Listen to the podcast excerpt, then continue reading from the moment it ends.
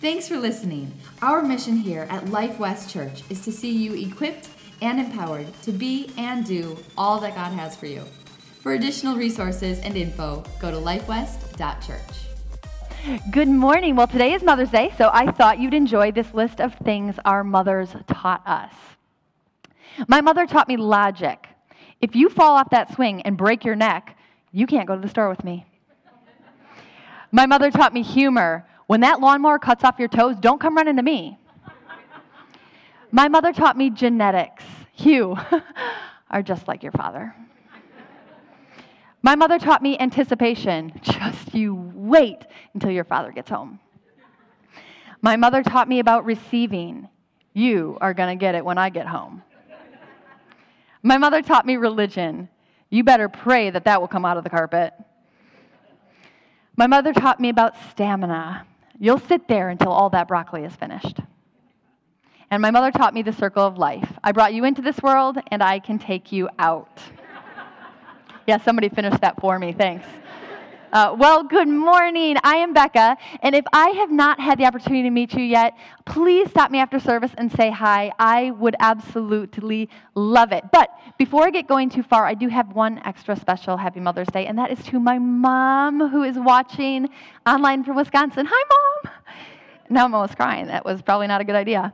Anyhow, I woke up in the middle of the night this past week, and God was speaking things to me regarding this message. And I kept reminding Him, I was like, hey, God, you know, the word that you authored, you know, the Bible, clearly says in Psalm 127 that you grant sleep to those you love. And I know you love me because the Bible tells me so. And I thought that was a pretty clever argument, but he kept waking me up and he said, Look, I also grant messages to people who are going to be teaching in church. You can have either one. Which is it?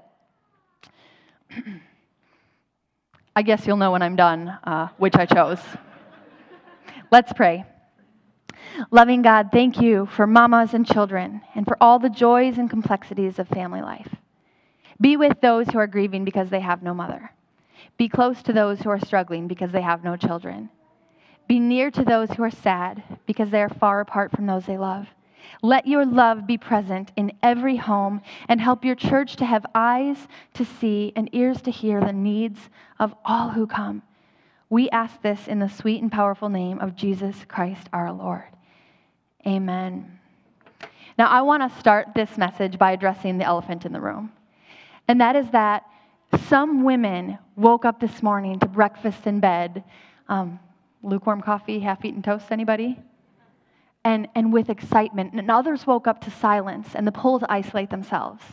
Some women woke up excited to come to church because this is the one day that they get specifically recognized. And others woke up and had to fight the urge to stay home because they really wanted to come and support their moms and their mama friends. And I did not want to let this service go by without recognizing that there are a lot of people who are still in the battle of infertility. There are a lot of people in this room who have lost moms this year, who have lost babies this year. And I really wanted us as a church family to make sure that we recognize them as well. I have a quote that I want to read in regards to infertility. The Bible treats childlessness as a devastating and true cut to the heart. Proverbs 30, 15, and 16 lists barrenness right up there in the top three things that are never satisfied. Therefore, if God's word validates her anguish, shouldn't the church, shouldn't society? You know, at Life West, we will take any opportunity to show honor because the word so clearly tells us in Romans 12:10 that we are to outdo one another in showing honor. And so, mamas, we honor you today. We honor the sacrifice that it takes. I am right there with you. We honor the time that you pour into the smallest details of your children's lives. And, and to the rest of the women, we honor you as well. And we honor your courage in showing up every day to life despite the complexities that it has. Mother's Day. Well, I am a mama. I have five kids, ranging from 12 down to three. And um, my first few Mother's Days were really pretty difficult. Um, I was a reluctant mom to begin with, and then when I was thrown into it, um, I kind of tried making it about me. I was an entitled mom. Uh, and I, I really, I really wanted the day to go really, really, really well, right? For me. And my first Mother's Day was a bit of a blur because I hadn't slept for exactly 114 days. And yes, I did the math on that. Um, I was, add to that the fact that I had found out the week before that I was pregnant with our second. So I was basically walking around asleep with my eyes open. And man, can I just say, when we are asleep, we lose all any semblance of reality right? So just yesterday morning, just yesterday morning, my three-year-old Bo was sitting at the dining room table and he was eating his cereal, and I was, I don't know, fidgeting around with something, and I heard him get up from the table with food in his mouth, and he was running around saying, "I can fly," and. I heard coming out of my mouth as I was very tired. I didn't say, I didn't like bring him back to reality, like, hey, nobody, you, you can't fly. I said, not until your cereal's finished. right? So we lose sense of reality when we get tired. That was my first Mother's Day with Avery, and um, so tired, so tired, horrible. Um, my second Mother's Day, my 12 week old baby took a fall from a three foot counter face first onto the tile below. And that prompted a emergency room visit and a whole pile of guilt for the mama whose carelessness had led to that fall. My third Mother's Day was going to be so much different. Oh, guys, I was so excited. I had this like lemon strawberry, it's actually a lemon strawberry yogurt cake, but Jason Hall hates yogurt, so I didn't mention that the first service. But it's a strawberry lemon yogurt cake, and it's delicious. And, and I was going to make then I was going to go to the downtown market and have kind of like a morning to myself, get a lobster roll. It was going to be awesome. Well, I woke up late, had a few other things go wrong in the day, and so I was making my cake and I was stirring it thinking, this takes so much longer than I remember. This is this is taking a long time looking at the watch, trying to figure out if I can make it to the market. I didn't make it to the market. So then I'm frustrated. And I'm getting the cake out of the oven and I pull it out and I trip on something and I dump my cake literally all over the floor. It wasn't like kind of like went like this and some of it tipped off, like the whole cake was on the floor. So I did what anybody would do after they spent four hours baking a cake. I just made a little heap of it and put it in a pretty dish. and yes, I took it to my in laws, and I, I showed up there with the cake and my tear stained face. And I'm pretty sure nobody had any. Samuel may have, because he probably was like, I do not want to deal with tears all day, so I'm just going to eat the cake and smile. Hair, whatever's in there, just going for it. So, so my fourth, yeah, you guys getting the trend yet? Okay. My fourth Mother's Day, my now four year old falls off or crashes her little dirt bike that has um, training wheels on it and breaks two bones in one of her arms. So we are at the emergency room yet again. So, fast forward a few years, and here we are. This is my 12th Mother's Day, and so far, so good.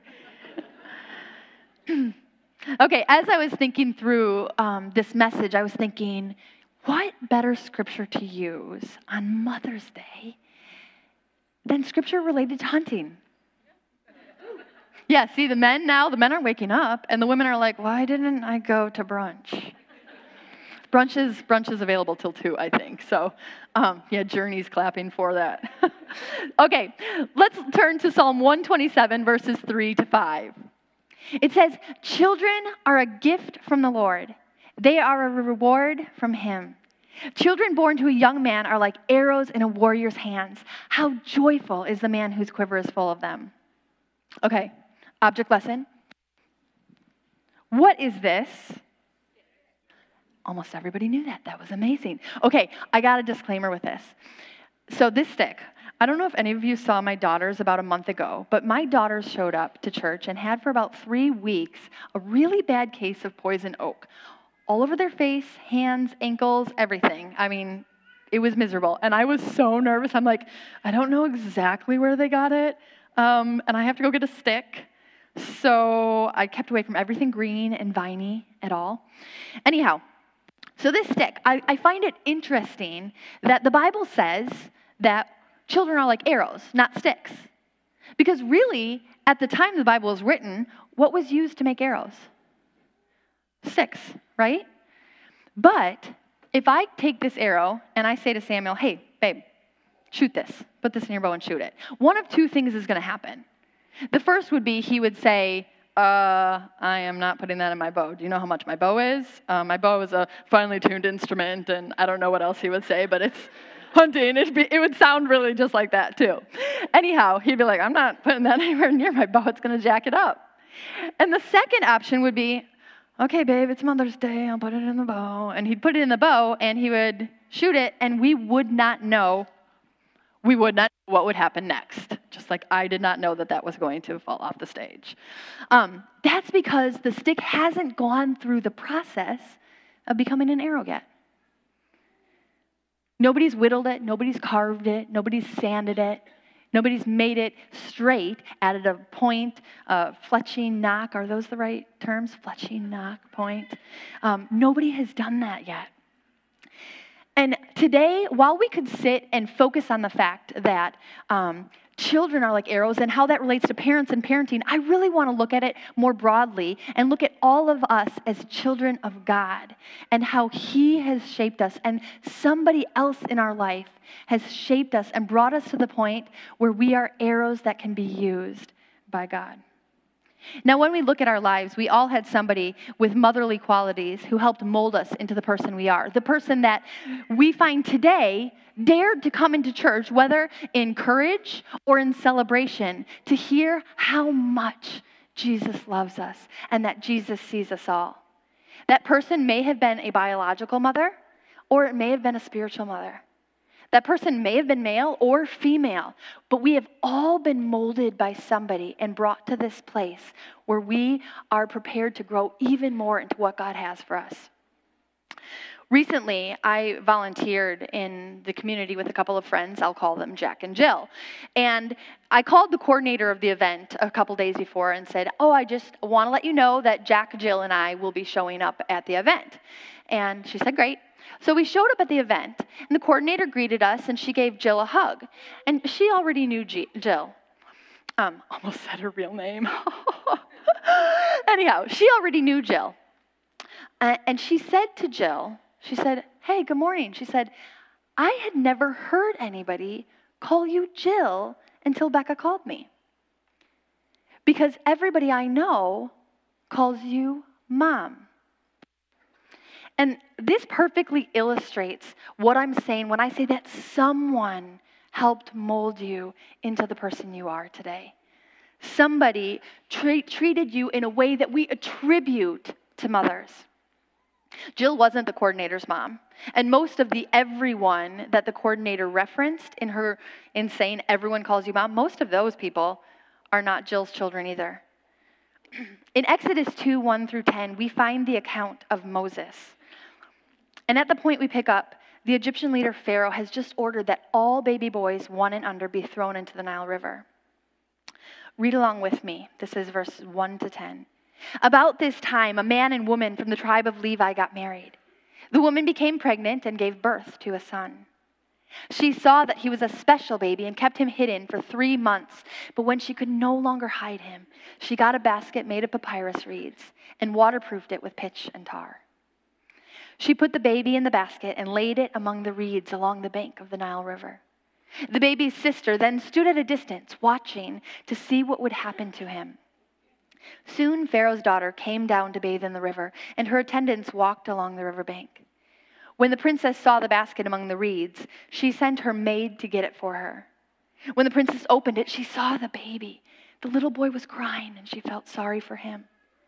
This must be one of the Hebrew children, she said. Then the baby's sister approached the princess.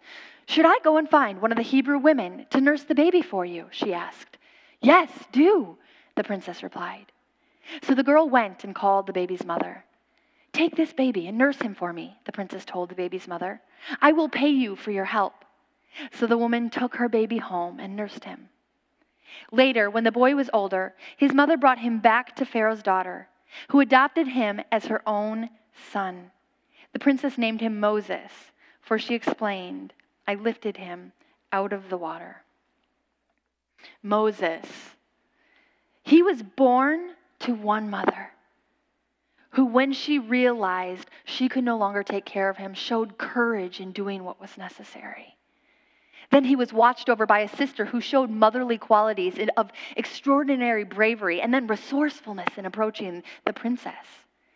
And then he had a third motherly figure who was the Egyptian princess, who was tender hearted and recognized that this baby needed to be cared for. She raised him and educated him. And when I look at these three women, I think they all had motherly qualities that helped raise him. And it to the point that Moses literally as a man became the savior of the Israelites. He rescued them from slavery, all because of the care of these three women. They literally saved his life and all of the other Israelites.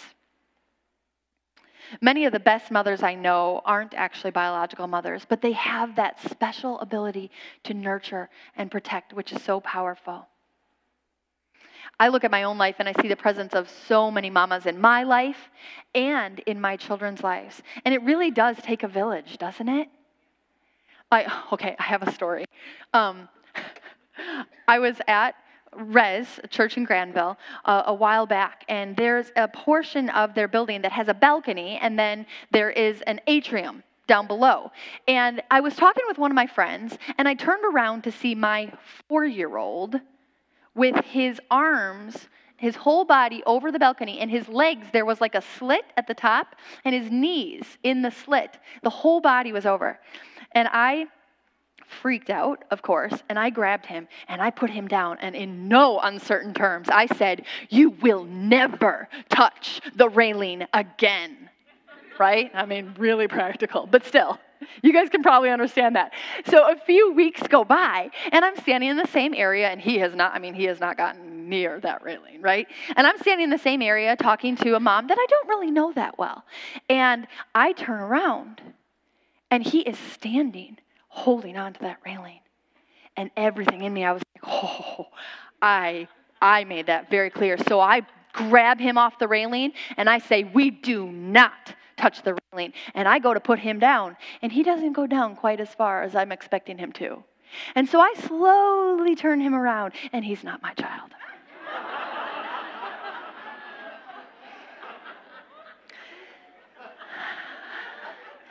we don't hang out with them very often anymore.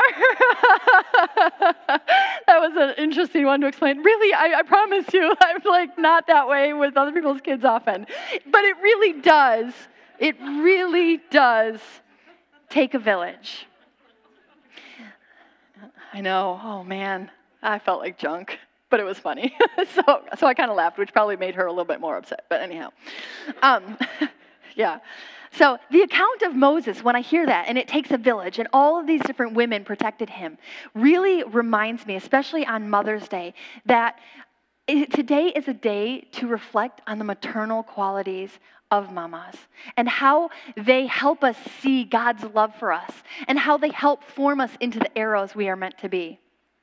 You know, my friend Jill is called mom because she displays the characteristics of a mom, not because she holds the title, but because she holds the influence, right?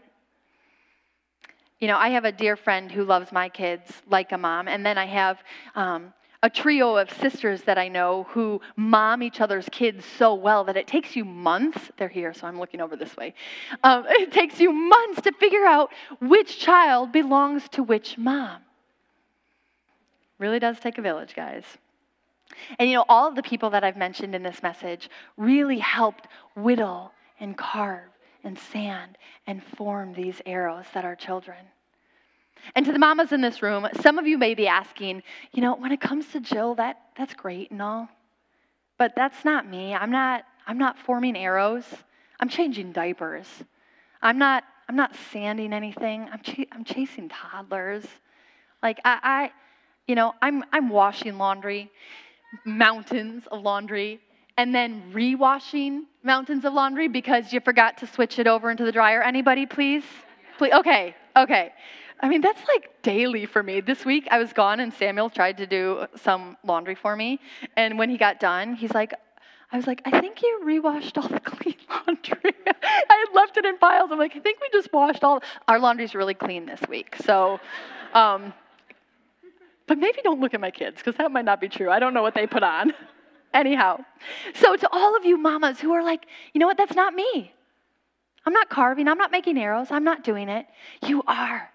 You are. Listen, First Samuel chapter 1 is, a, is the account, is the account of a woman named Hannah. And Hannah, we find Hannah at the temple. And Hannah is struggling with infertility and has for years, and she's being mocked by people for it. And she's at the temple and she is desperately calling out to God. And she's saying, God, if you will just give me a baby, I will bring that baby back to you and I will give the baby to you and he will be in your service for the rest of her life, his life. Yes. Um, and so God did. God granted her prayers. And she had a baby and she named him Samuel. I'm trying to find. Um, and the Bible tells us that Samuel did. He grew to serve the Lord. But Hannah, when, when Samuel was old enough, she weaned him. So he's probably four or five years old. And when she weaned him, she took him back to the temple and she said to Eli, she said, You know, here you go. God, God answered my prayer. Here you go. And, you know, Eli prayed over her that she'd have more kids, and she did. But when it comes to Samuel, Eli already had two sons, Hophni and Phinehas. And Hophni and Phinehas were priests that served at the temple. And they were raised in the same way, except for those first five years of Samuel's life, they were raised in the same way by Samuel the priest. But the word tells us that Hophni and Phinehas were evil, even to the point that they died on the same day. Like it, it, was, it was a big deal to God how evil they were. But the word tells us that when it comes to Samuel, it says that he grew as he served the Lord, and he served the Lord his entire life. He even became the prophet who God instructed to appoint both King Saul and King David. So Samuel was a big deal. But what was the difference? What was the, what was the difference? Why did Hophni and Phinehas end up being evil in the sight of the Lord? And Samuel, who was raised from five on up in the same household, served God with all, with all his life. The difference was those first five years, right? Hannah. Hannah was the difference, right? The changing, the, the, the shaping, the whittling, the, the carving, the sanding, the changing the diapers, the chasing the toddlers, the filling the cereal bowl again, the cleaning up the spill again. Those five years were so instrumental and forming in his life that they carried through to the end of his life. So, mamas, don't underestimate all of those little things that you do. They are so important. And for you mamas with older children and, and teenagers and even adult children, um, you still have influence. CNN ran an article in 2011 that discussed why computer voices that give instructions are mainly female. It's funny, right? I mean, we don't often think about that. But here's a quote It's a well established phenomenon that the human brain is developed to like female voices. Research suggests that this preference starts as early as the womb. There have been studies in which babies in utero were found to react to the sound of their mother's voice, and these babies showed, these same babies showed no distinct reaction to their father's voice. So, mamas, you have a unique voice into the lives of your children, no matter their age, even today. And I would really encourage you. The Bible tells us that we have life and death in our words.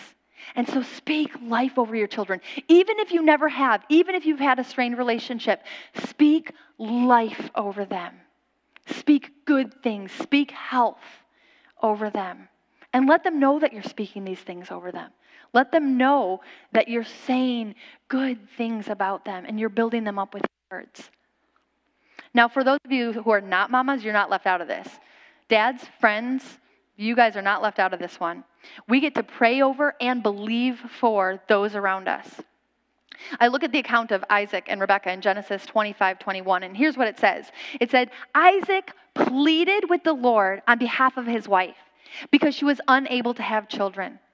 The Lord answered Isaac's prayer, and Rebekah became pregnant with twins. Huh, that's awesome. You know? She can't have babies, so I just pray for her, and then she's pregnant and she has twins. That's great. But let's look at the account for context. Keeps on switching on me here. Gotta not turn it around. Okay, let's look at the account. In verse 20, the verse right before that, the word says, When Isaac was 40 years old, he married Rebekah, the daughter of Bethuel the Aramean from Paddan Aram, and the sister of Laban the Aramean. So he's how old? 40. Okay, now skip with me to verse 26. It says, Isaac was 60 years old when the twins were born. 20 years. 20 years of him praying over his wife. 20 years of tears. 20 years. It wasn't a cut and dried, easy peasy, you pray for him, babies drop out of the sky. That wasn't it. It was him believing for and praying for his wife. And I love that prayer is, uh, is included in this account. I love it because it could have just said Rebekah couldn't have kids, and then later it could have said now Rebekah had, did have kids and she had twins. But God knows how powerful prayers are. And He knows how powerful our prayers are over other people as well. And so he included that Isaac, she was infertile, Isaac prayed over her, and then she had kids. It doesn't say Rebekah prayed and prayed and prayed for kids, it says her husband prayed over her. And I love that because we have so much power in prayer and in the lives of the people around us. I was um, looking up this morning because when you read through the New Testament, we, we see one another a whole lot, don't we? One another, one another, one another.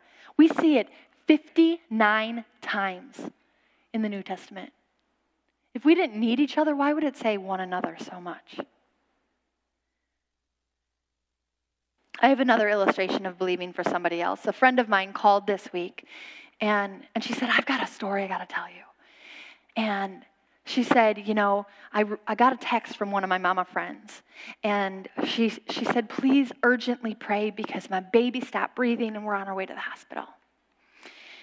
And my friend and her husband felt the strong nudge of the Holy Spirit saying she needed to be there with her friend.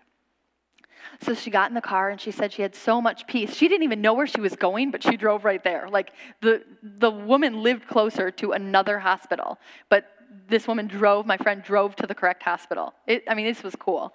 Anyhow, she said she had so much peace. She was praying in the Spirit on her way to the hospital. And she said when she got there, um, she had so much peace in the car, she said that she was actually joyfully singing. These are her words to me. She was joyfully singing. She had so much peace that the baby was going to be okay. And when she got to the hospital, they were running all sorts of tests. She went to the mother's room and she stayed with her until about 1 a.m. And when she went to go, um, the mom said to her, Thank you. I knew I could count on you to not doubt. I'm going to tell you the baby was miraculously healed of brain bleeds and other complications that night. And that's wonderful. But what I want to focus on is it was a friend who believed, who stood by her. It was a friend who supported her. She was in a moment of weakness and she needed somebody to step up and believe for her. I just thought it was such a beautiful story of that. You know, my friend obviously wasn't the mama in that case, but she had the maternal qualities of care and nurturing and believing. And, and you can do the same, right? You can believe. If you have friends that are parenting, parenting is it's not easy. And is it easy for anybody? Anybody? Okay, okay, good. parenting is not easy. I mean, there Avery came up to me. Oh my goodness. The other day, Samuel and I were sitting having a coffee, and all of our kids were playing quietly upstairs. And we have a sliding glass door at the back of our house. And we're pl- sitting at the table right there playing. And all of a sudden, we see Bo, the three year old, come up the stairs.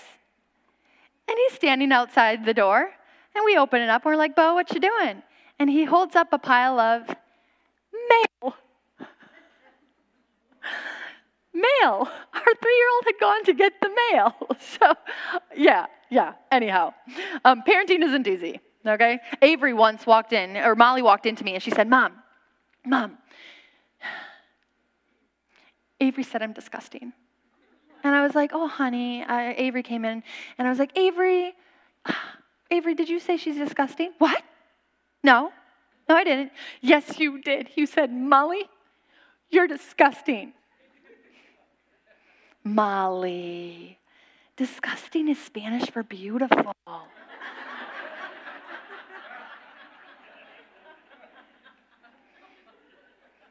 Parenting is hard. so if you have friends that have kids, stand with them, believe with them. If you have friends that are walking the battle of infertility or have lost children, stand with them, stand in the gap for them, believe for them. We are, we're meant to do this together. We're called to do this together. If God didn't want, if God wanted me to just communicate with Him, He would not have given me a voice. He would not have given me family, he wouldn't put anybody else around me. We could all just be walking around in our own little bubbles. But he wants us to help each other, he wants us to believe for each other. No, encouragement comes this way. Healing comes this way. In Matthew 8, verses 5 to 10, a man's faith is said to heal his servant. Mark 5, 35 to 53 tells us about the daughter of a man named Jairus. And it says that the daughter was healed by her father's faith. Mark 2, verses 2 to 12, illustrates an account about a paralytic who was carried by his friends to Jesus. And in verse 5, the Bible says, Seeing their faith, Jesus healed the man. Deliverance comes this way as well. Um, read with me in Exodus 17, verses 11 to 13. Now, where we pick up, the Israelites are in a heated battle with the Amalekites. The Bible says in verse 11, as long as Moses held up the staff in his hand, the Israelites had the advantage. But whenever he dropped his hand, the Amalekites gained the advantage. Moses' arms soon became so tired that he could no longer hold them up. So Aaron and Hur found a stone for him to sit on. Then they stood on each side of Moses, holding up his hands. So his hands held steady until sunset. As a result, Joshua overwhelmed the army of Amalek in battle. Isn't that crazy? It doesn't say Joshua and his army was so incredibly strong that they overwhelmed the Amalekites in battle. It was literally two men helping Moses hold his hands up. It was two men being there for him that gave Joshua the ability. It says, as a result, Joshua overwhelmed the army. As a result of us helping each other when we're weak. We all need each other. Now, when we talk about mamas, no matter who you are, an image comes to your mind, right? Um, that image may bring joy, but that image may bring pain.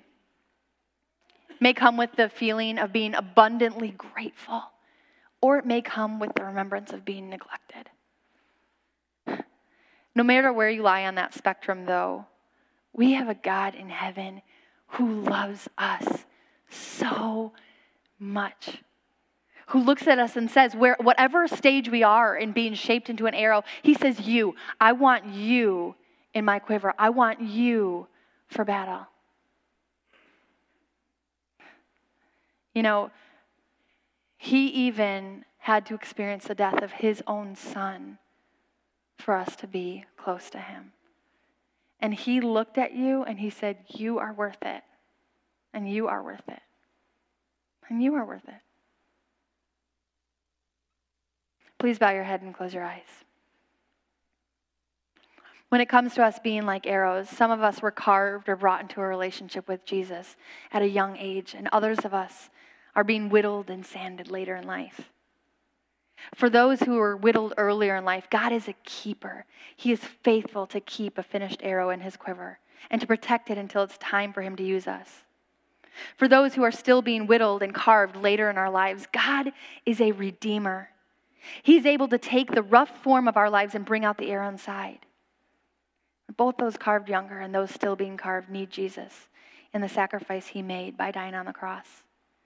Whether they've been kept in the quiver for a long time or are still being shaped into an arrow by God's goodness. Jesus, we just thank you so much, Father, that, um, that you are the keeper of, of the arrows, Father. And I thank you, Father, for, um, for all the mamas in the room. Jesus, I just pray abundant blessings on them today. In your sweet and tender name we pray. Amen. Thanks for listening. Our mission here at Life West Church is to see you equipped and empowered to be and do all that God has for you. For additional resources and info, go to lifewest.church.